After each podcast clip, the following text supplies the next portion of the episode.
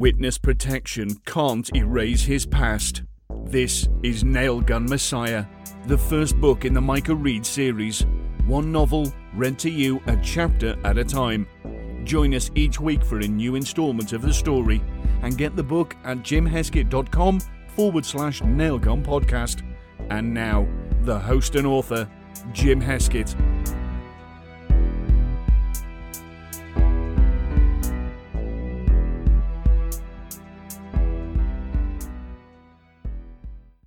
Oh yeah, it's time for a little bit more of that Nailgun Messiah podcast. And I mean, you're you, I'm Jim. You are. I don't. I don't really know who you are. I mean, I know how many of you listen, but I don't know who your names or anything like that. But anyway, that's really not important. Um, so you know, the British guy at the beginning told you all the really important stuff you need to know. So I'm just gonna give you the basics. Uh, first, let me say welcome to the newest episode of the show. I'm excited that you're here. I also want to say that uh, there's still time for you to enter the giveaway to get those Whistleblower uh, Trilogy audiobooks for free. You can find that at jimheskett.com forward slash contest.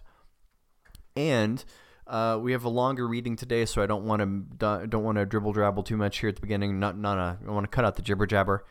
And so I just want to give us a little recap. Uh, I know that the last episode last Friday left everybody on a pretty big cliffhanger. And uh, if you if you've already forgotten what that was because you had a whole weekend to go out and get drunk and stoned and forget all about uh, this podcast, Micah went on a last ditch effort to get Magda to um, to leave the house, and so he told her that uh, Rodney and his ATF buddies were going to raid the house, and it didn't even seem to affect her. She didn't even really seem to care about the prospect of going being dragged away in handcuffs. So Micah had an idea uh, that involved a nail gun. He went and called Frank and asked Frank to drive, uh, Frank, his boss and AA sponsor, he asked Frank to drive up to Nederland to meet him because Magda was going to be injured and they were going to need to get her to a hospital in Denver as quickly as possible.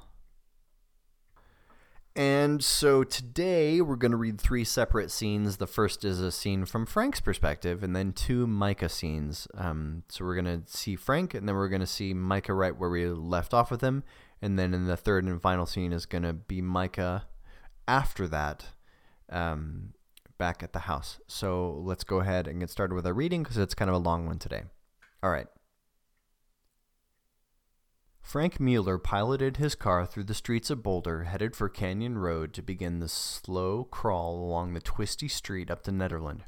He hadn't even brushed his damn teeth this morning, but Micah had been so insistent on the timeline, he hadn't had much choice.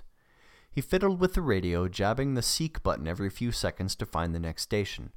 Too many of these college radio stations up here in Boulder. All that new crap they played that sounded like the musicians recorded in barns with tin cans. Why did every new song on the radio sound like it would fit as the soundtrack for a truck commercial? He could picture the family loading up their mountain bikes and dog into the back to race up muddy mountain roads, then cut to a surfer cutting through a wave, then cut to a mountain climber hanging on a rock, all while that jangly crap droned on in the background before the guy who talks a million miles an hour tells you all about the legal junk at the end. A car horn honked, and Frank realized he'd been dawdling at a light that had turned green.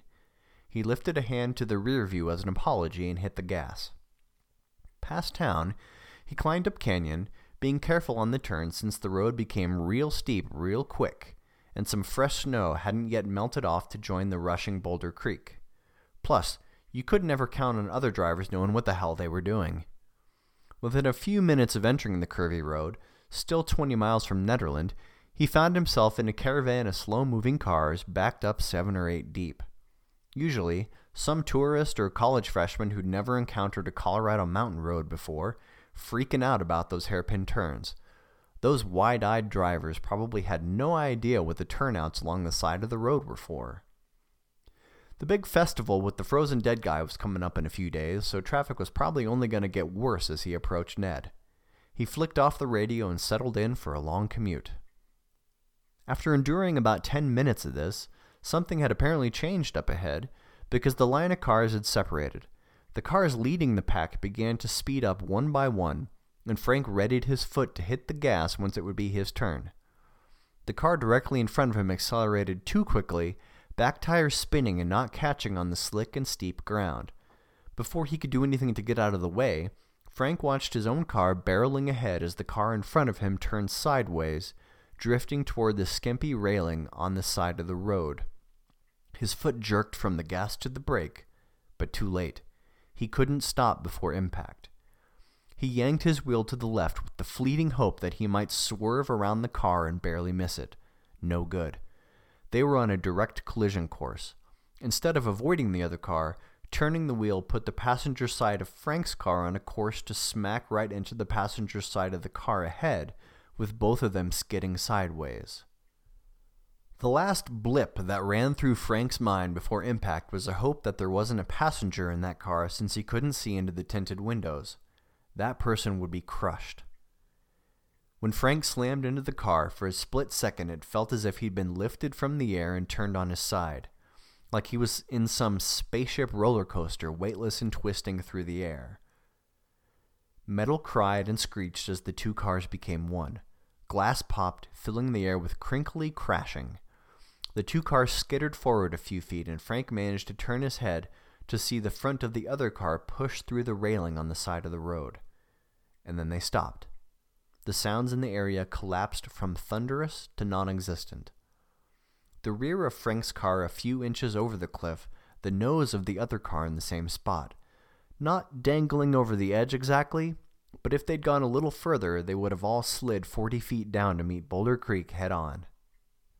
Frank straightened his back and angled his head from side to side. No serious injuries, but his neck would hurt like hell for a few weeks. He knew that from the way he'd tensed up before it happened. Frank pushed opened his car door easily since the driver's side was untouched. He tried to race around it and realized that he was hobbling. Didn't feel any pain, but he must have bumped his knee against the center console or something because he could barely walk. Not that sore knees were anything new to his body. Been fighting those for years. He reached the other car and limped around to the driver's side, then yanked open the door. Inside, he found a white teenage girl in a state of shock. Dark hair, pretty. Skinny little thing, really. She was screaming with her hands locked onto the steering wheel. But she was alone in the car. No passenger. Miss! She stopped screaming and turned her head slowly like a zombie. Her chest heaving up and down, Frank reached out and patted her on the arm. Miss, are, are you okay? Are you hurt?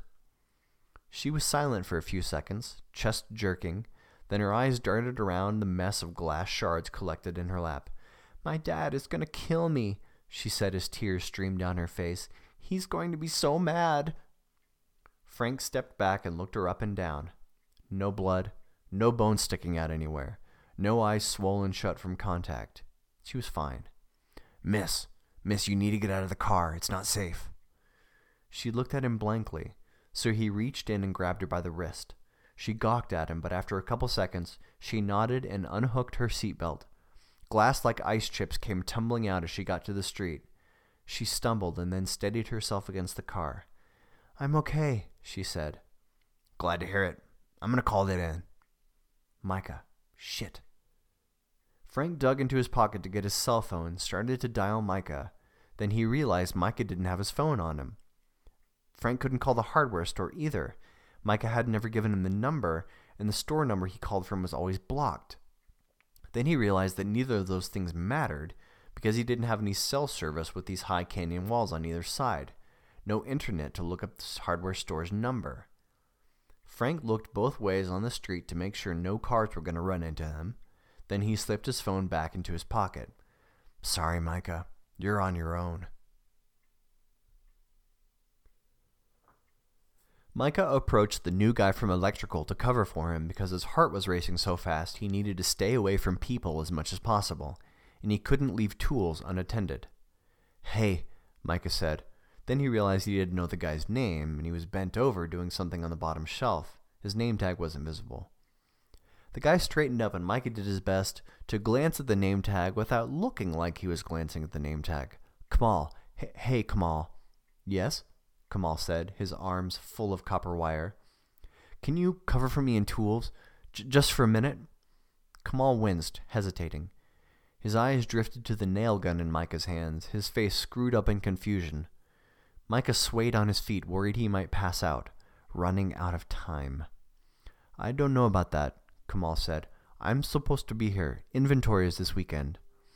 This is important, Micah said, and he leaned forward on the last word, driving it home. Do me a solid. Kamal opened his mouth and some air leaked out, so Micah took this as consent. Thanks, he said, and spun on his heels before Kamal had a chance to change his mind. Micah couldn't stop himself from breathing heavily, so he took his nail gun and hid near the back of the store with a clear view of the front parking lot, panting, flushed, dizzy. If this mission wasn't over in the next five or ten minutes, he was going to barf his breakfast bagel all over the back of the store. He shifted a few inches so he could see the wall clock near the front. Any minute now, Frank was going to appear in the parking lot near the front door, and then Micah needed to act, puking or not. He'd only have a few seconds. Magda was at her station at this moment, assisting a customer. Micah would walk up to her, trip, then drive a nail into the back of her hand. Chaos would ensue. Then he would grab her, drag her to the front of the store, and toss her into Frank's car. Simple, risky, and final. When he did this, he could never come back here. Couldn't show his face in Nederland ever again. He wasn't burning this bridge, he was exploding it with a cluster bomb. This action was kidnapping and assault and probably a lot of other illegal things. He and Frank might find a cop car on their tail as they made their way down Canyon Road toward Boulder. And it was the only chance he had left to save his sister. Either the ATF would raid the house or Magda would tell Lila that she knew about the impending raid. Either option was doomsday. But where the hell was Frank? Even with traffic, it shouldn't have taken him more than 90 minutes to get from Denver to Nederland, and two hours had already elapsed since the phone call. Micah could go back into the storeroom to use the phone, but then he might miss Frank at the front, or Magda might leave to go on break, and if the timing was off, the whole thing would have to be scrapped. There were too many variables and not enough pieces in place. Micah stood idle for a few more endless minutes, staring at that front door as customers came and went and Frank's car still did not arrive. Big trucks paused out front, loading up lumber and bags of fertilizer. Men with construction hard hats sheltering their heads, jangling hammers and awls suspended from leather tool belts. Micah couldn't swallow. The lump in his throat grew so big he worried it might choke him. Plus, the insane desire for a drink to calm his nerves kept creeping up. Just a shot to coat his throat and make the anxiety retreat to something manageable. One drink, just one drink, which would lead to another. He had to call. He had no choice. Micah set the nail gun on a shelf and ducked into the storeroom. He dialed Frank, but it went straight to voicemail. Shit! Where the hell are you, Frank? Panic set in, and he couldn't think for a while maybe five seconds, maybe 30. He stared at a collection of Waltz Hardware branded buckets along the back wall of the storeroom. Hundreds of buckets stacked in rows, the colors blurred. Micah blinked back into consciousness, jammed a hand into his pocket, and came out with the severed head of Boba Fett. Looks like we're on our own. Screw it. We're doing this now. He returned Boba to his pocket hiding spot and retrieved his nail gun, then set out on a course to get Magda. Having Frank as the getaway driver would have been better. Micah could have stayed in the back with Magda, pressing something over her wound to stop the bleeding and making sure she didn't jump from the car. But this would have to do. He'd have to drive her. There was no other way. He visualized himself doing this, making it happen. Visualized everything working out, despite how slim that chance seemed. All systems go. Magda was alone, organizing a display of those same Waltz hardware buckets, stacking them in a pyramid. Micah wrapped his finger on the trigger and pulled within ten feet of her. He raised the gun a few inches, but he had to keep it low enough that when he tripped it would seem like an accident. He decided to cross his feet when he was within arm's length, which should still give him enough time to raise the gun. Her left hand was wrapped around the rim of a bucket. That's the one he would hit. Right in the center of the back of her hand, a three inch by three inch target. Micah took a deep breath and pulled within five feet. He lifted his right leg and planted it too far to the left. Then, as he was about to raise his left leg, Micah? He froze, turned to find his boss Walter at the end of the aisle, his head tilted and a quizzical look on his face. Micah tried to speak, but his words came out in a choking sound, since his throat would barely open. His eyes felt like they were bugging out of his skull. What are you doing? Why is Kamal over in the tools aisle? He's supposed to be in electrical, and there are customers waiting for him. Behind Micah, a bucket dropped, and he took a step away from Magda. He couldn't turn and look at her. If she saw his face, she would know, so he had to shield himself from her. Someone else walked into the aisle behind him, and Micah could hear the tapping footfalls of dress shoes on the painted concrete. This time, he did turn because he had a sneaking suspicion of who it was. And he was right.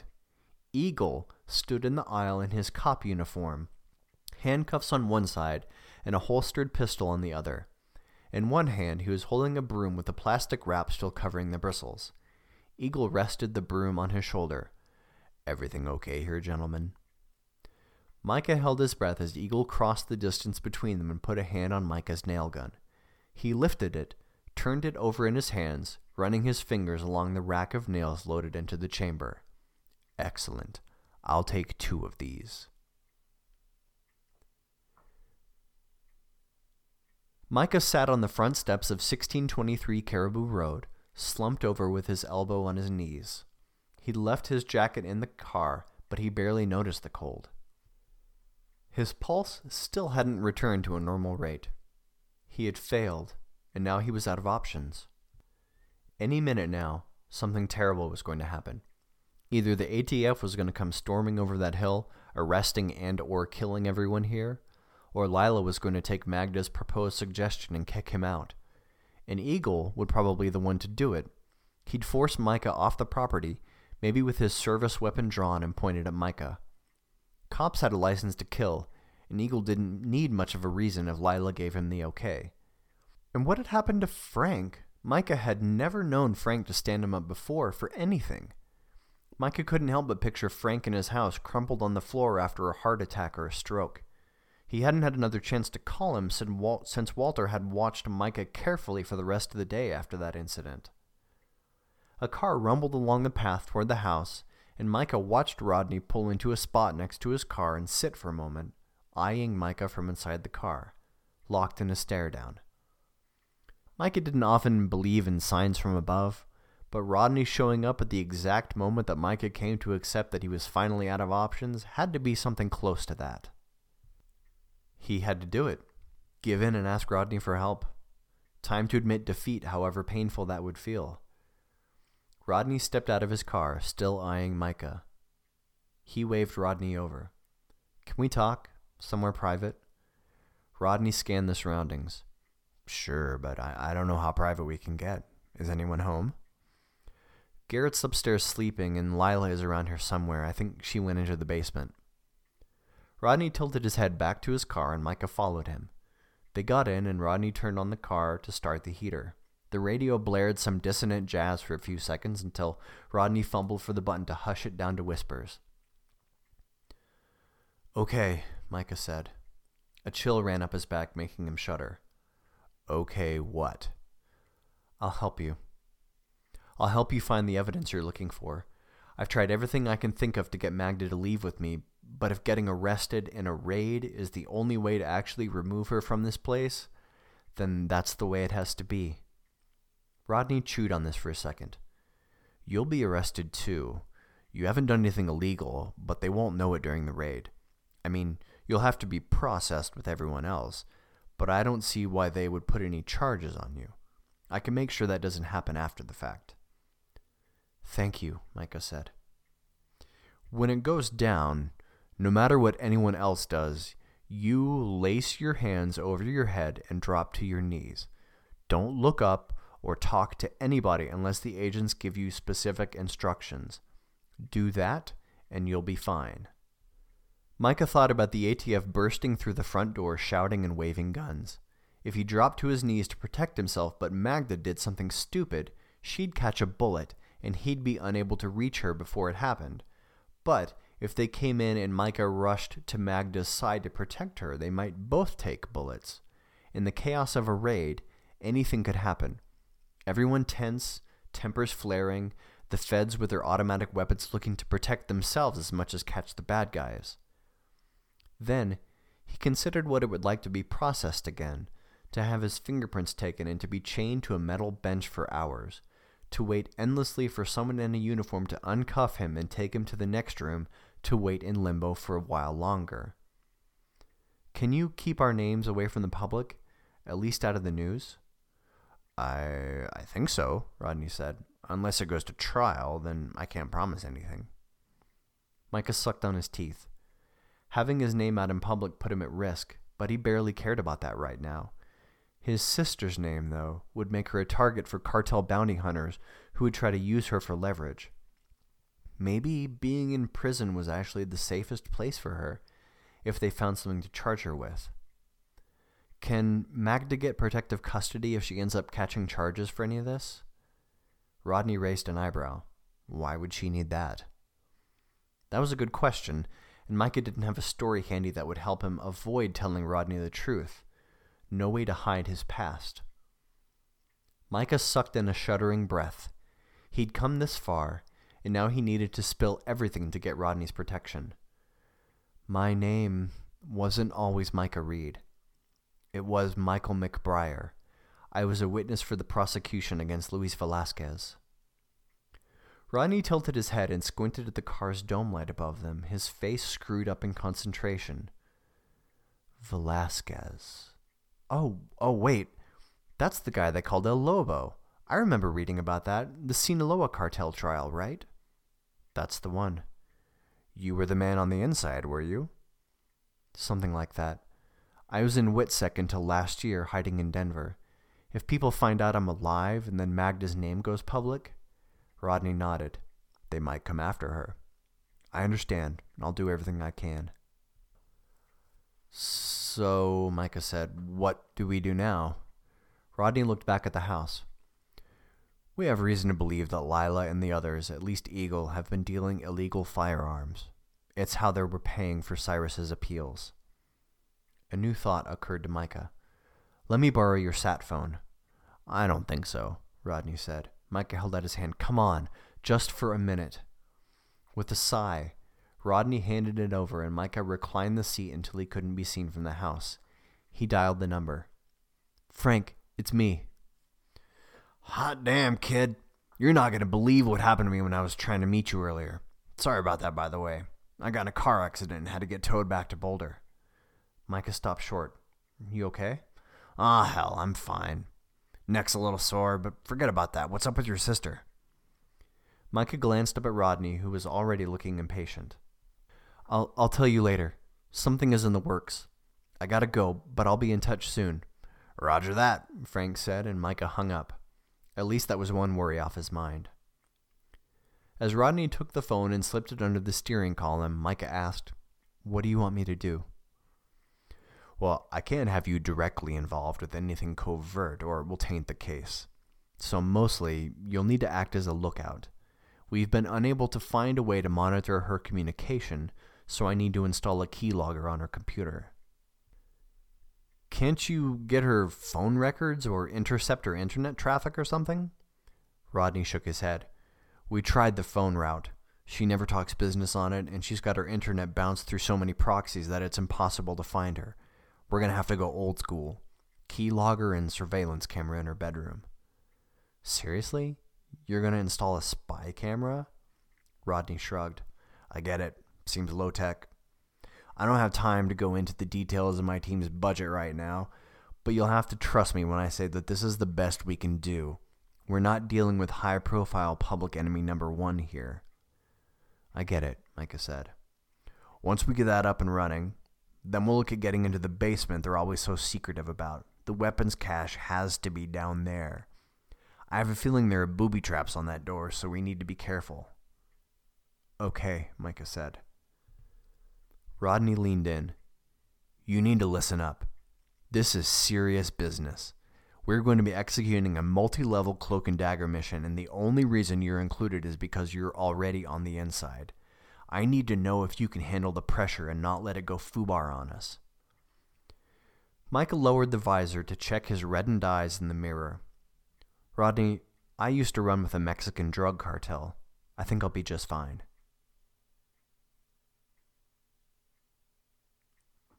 All right, everybody, that is our reading. I know it was a long one.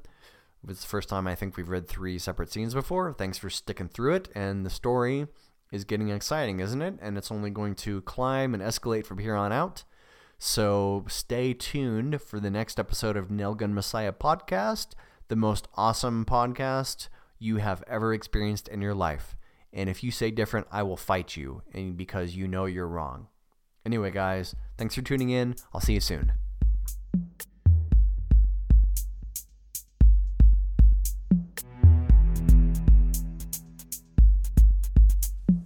Thanks for listening to this week's installment of Nailgun Messiah. Be sure to rate and review the show on iTunes and tell your friends about it. Don't deprive them of this show.